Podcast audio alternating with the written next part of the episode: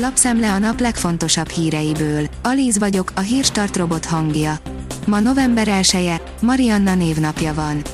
A G7 írja, az amerikai jegybank a feltörekvő piacokat is ostromolja.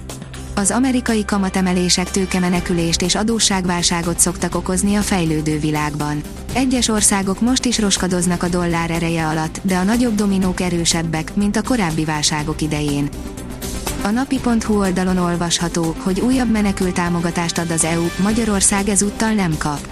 Az EU 100 millió eurót mintegy 40 milliárd forintot biztosít az ukrajnai menekültek megsegítésére 7 tagállam számára, Magyarország ezúttal nincs az országok között. Rég nem látott munkanélküliség jöhet, Orbán Viktor is aggódik. Ugyan most még munkaerőhiány van több ágazatban is, a válság mélyülésével visszatérhet a munkanélküliség. Orbán Viktor talán túlzó adatot vár, de a jelenlegi szint nem tartható. Vendégszerzőnk írása áll a Forbes cikkében. Az Infostart oldalon olvasható, hogy van egy hobbi, ami az elbutulás és az agyi zsugorodás ellen is hatékony lehet állítja egy kutatás. Egyes kutatások szerint az évszázad közepére megháromszorozódhat a demenciában érintettek száma, pedig az elbutulás már most is jelentős egészségügyi és társadalmi probléma. A Hungarian Press oldalon olvasható, hogy újabb nagy kínai beruházási hullám jöhet Magyarországra. A 2000-es évek két intenzív befektetési időszakát követően újabb nagy kínai beruházási hullám indulhat Magyarországon, amelynek komoly lökést ad a Katöl Debreceni akkumulátorgyárának építése. A privát bankár írja, egy hét maradt a választásokig, Joe Biden és a demokraták komoly pofont kaphatnak. Lényegében elfogyott az idő, hiszen pontosan egy hét múlva választásokat tartanak az Egyesült Államokban. Bár az elnöki székről most nem lesz döntés, a tét így is jelentős. Melyik párt áll nyerésre? Mit hozhat mindez? Most kiderül. Teljesen elektromossá válik a Volkswagen R, írja az Autopro. 2030-ra a növelt teljesítményű Volkswagenek kizárólag teljesen elektromos hajtással lesznek kaphatóak. A magyar mezőgazdaság szerint megjelent Magyarországon a fügelevélbolha.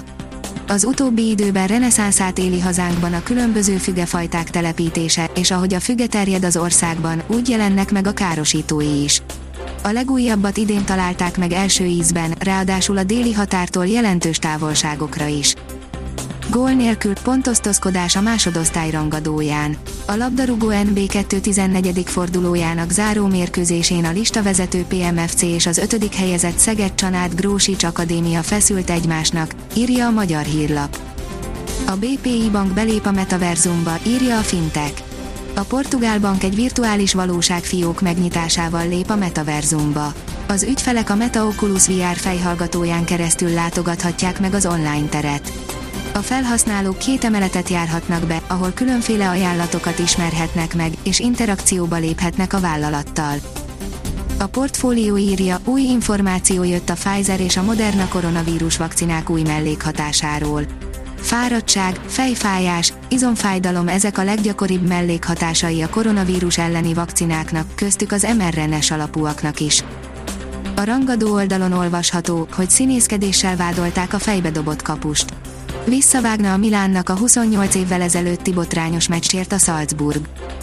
A madridiak legyőzték a sereghajtót, kieső helyen a Sevilla. A Getafe egy 0 legyőzte idegenben a sereghajtó és még mindig nyeretlen elsét a spanyol bajnokság 12. fordulójának záró mérkőzésén, ezzel elmozdult a kieső zónából, ahová a Sevilla csúszott vissza, áll a sportál cikkében. A kiderül szerint 23 fok is lehet a napos délnyugati tájakon.